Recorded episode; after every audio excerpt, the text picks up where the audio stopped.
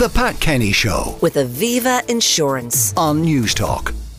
Is your child having trouble getting to sleep, staying asleep, or perhaps waking up too early? Well, our expert today is paediatric sleep consultant Erica Hargaden from Babóg, and she's here to answer your questions. Erica, good morning and welcome. Thank you very much for having me, Pat. Now, let's talk about sleep. Uh, sleep has a particular biological function in our bodies, and ideally, we're supposed to get a block of sleep. you know. Yeah, ideally we would. We'd like to see ourselves maybe getting as adults somewhere between maybe six and eight hours of uninterrupted sleep at night, but children would require much more than that in terms of their support for development and their growth and everything. But yet, younger children, they tend to uh, take their sleep in blocks. Yeah, look, we'd love to see them do 11 to 12 hours uninterrupted sleep overnight. That's the holy grail, isn't it, for parents like me?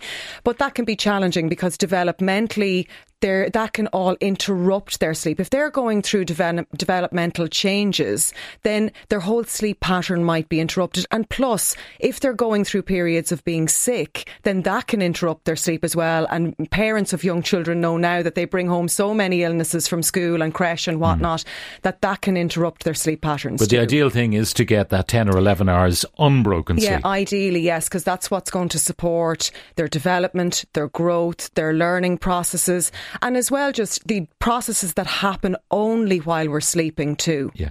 Now, you might think that a baby uh, doesn't have too much to process, you know, because we have a busy day and we're, when we're asleep, we're supposed to be filing all the stuff and reorganizing the stuff that happened to us during the day. But a baby is learning.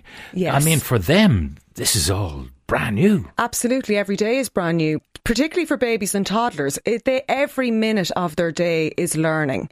So if you even take a child that's weaning, that's a learning process. Take a child that's starting to walk, that's a learning process. Every single thing that they do every day is a learning for them, and they bank all that while they're sleeping. That's where the memories get embedded, and all of that processing happens. Now, talk to me about children with autism who may have more difficulties than other children. Yeah, it's known that about 40 to 80% of all children with autism will have sleep challenges, and that's a massive range. I know I would see it to the higher level of that range in terms of the parents who reach out to me. You know, really for, for them, their melatonin production is different. So it's not as regulated as ours is, and it might be producing at higher levels, at times maybe not associated with sleep. That's coming up in the studies. Also, neurologically, they've a lot to process. So, sound, noise, anything like that is going to interrupt a child in terms of their sleep. They might take longer to settle off to sleep.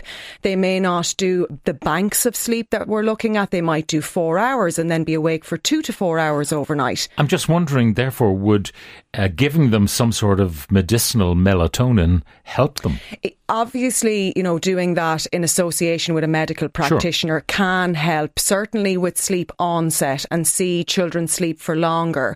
It may not see, see them come out of the insomnias that are happening during the night, but on the flip side, I have seen positive reports of that as well.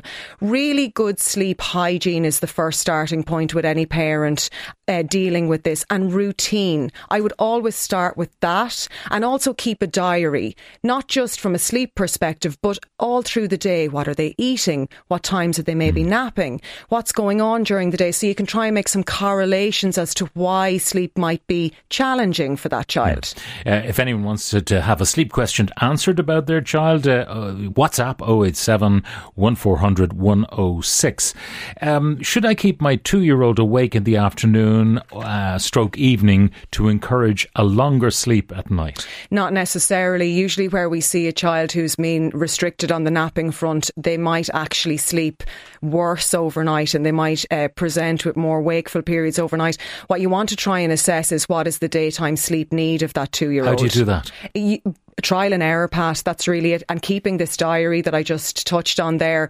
So a two year old might need up to two hours of daytime sleep in the middle of the day ideally you know around 12 or 1 o'clock but then other two year olds might need as little as an hour. So really it's trying to assess which your Well, if you can get them to sleep um, in the middle of the day, uh, good luck to you. Yes. But if you can get them to sleep, then they will tell you how much sleep they need because it's when they wake. No, Whether- some children will need to be actively woken in order to not Really? take from their night. Yes, that we need to put in a little parental led management around that. So again, it is that trial and error piece. So I would be saying to this parent, if you're doing somewhere in the region of 90 minutes to two hours sleep and you have sleep challenges with a two year old, maybe just look at capping it. Maybe start with the 90 minutes and see how the night goes and then maybe pare it back slowly, like five, 15 minutes, maybe a week to see can you find the balance in terms of good daytime sleep that supports nighttime sleep. What would you suggest as the evening meal to help sleep? Now, it doesn't tell me the age group of the yeah, child. it depends on the age range. If you're looking at a child that's um, underneath uh, nine to ten months of age, I gear towards more carb heavy me- heavy meals rather than protein because protein can be a little bit more difficult to digest. And on the flip side, that can cause challenges then in terms of the overnight sleep if they're gassy and whatnot. So maybe from the kind of nine, ten months point onwards, something protein based can help them keep fuller for longer. We know that around protein it can, so it's that little bit harder to digest. Look, at I was always one for the the dinner in the middle of the day, and then like something you know carb based, maybe scrambled eggs and toast in terms of the protein carb balance. Maybe a good soup and nice brown bread. Those types of things around five or six o'clock in the evening are going to set your child up to be full when they're heading to bed. Plus maybe a milk feed as well. My baby wakes up looking for a bottle. What should I do? Just give her the bottle and then let her go back to sleep. Totally depends on the age range, Pat. What I'll say is a parent has to decide what feels okay to them. If your child is maybe above 12 months and still p- taking a bottle overnight, but the sleep feels settled to the family, all well and good. But if it's having a knock on effect that they're awake for a long period, or maybe then they're not taking good solid meals or milk feeds during the day, then it's maybe a time to fade it down, like maybe an ounce every three days, getting down to a low size bottle and then maybe dropping it out.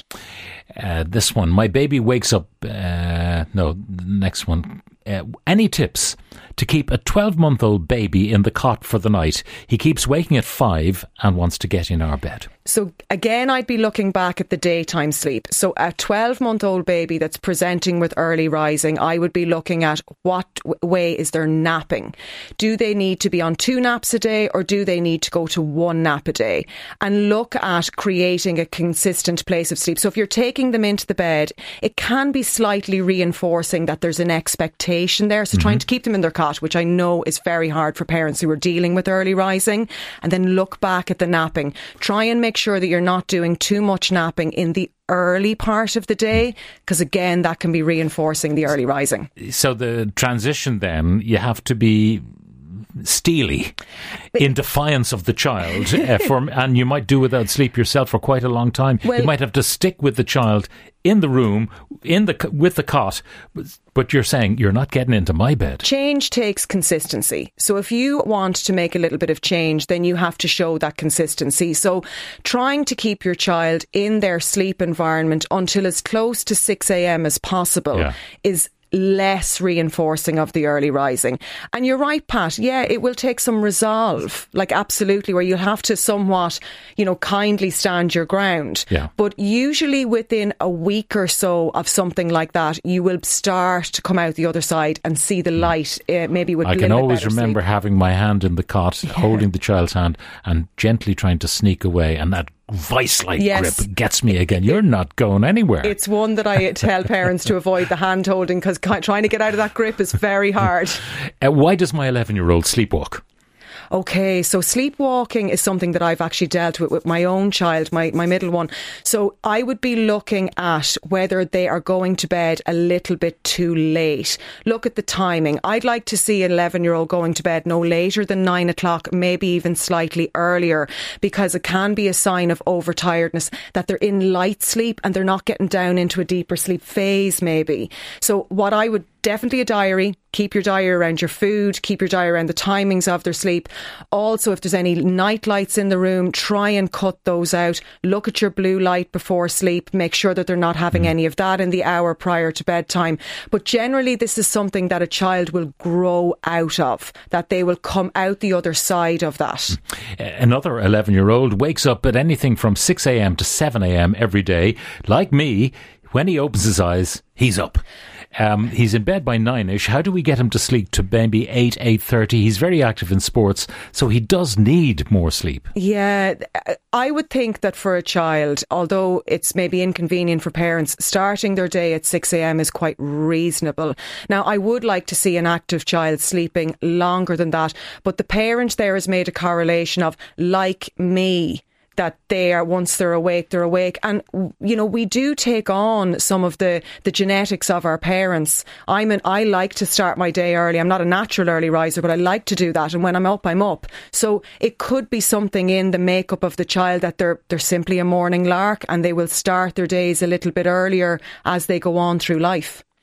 I have a four month old who only sleeps 30 minutes at a time since birth, day and night, has to be held to get to go to sleep. How do we get him to sleep longer without being held? So, short sleep cycles for napping at this age range is very normal. Developmentally, that's very, very normal. From four months onwards, though, we can start to work on a little bit of self settling with our child. So, rather than holding them to sleep, trying to encourage them to initiate their sleep, albeit with your support within their own sleep environment.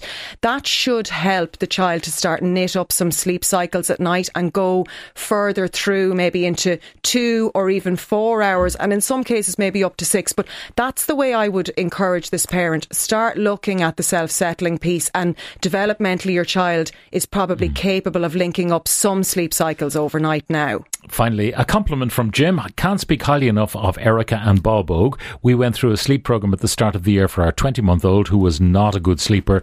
It has changed our life. Thank you, For Jim. the better and for the little one. Uh, thank you very much, Erica, for joining us. Erica Hargaden of Babóg. And that's all we've time for. Uh, all our items from today are uploaded as podcasts, which you can listen to on the Newstalk app powered by Go Loud. Just search for The Pat Kenny Show. The Pat Kenny Show. With Aviva Insurance. Weekdays at 9 a.m. on Newstalk.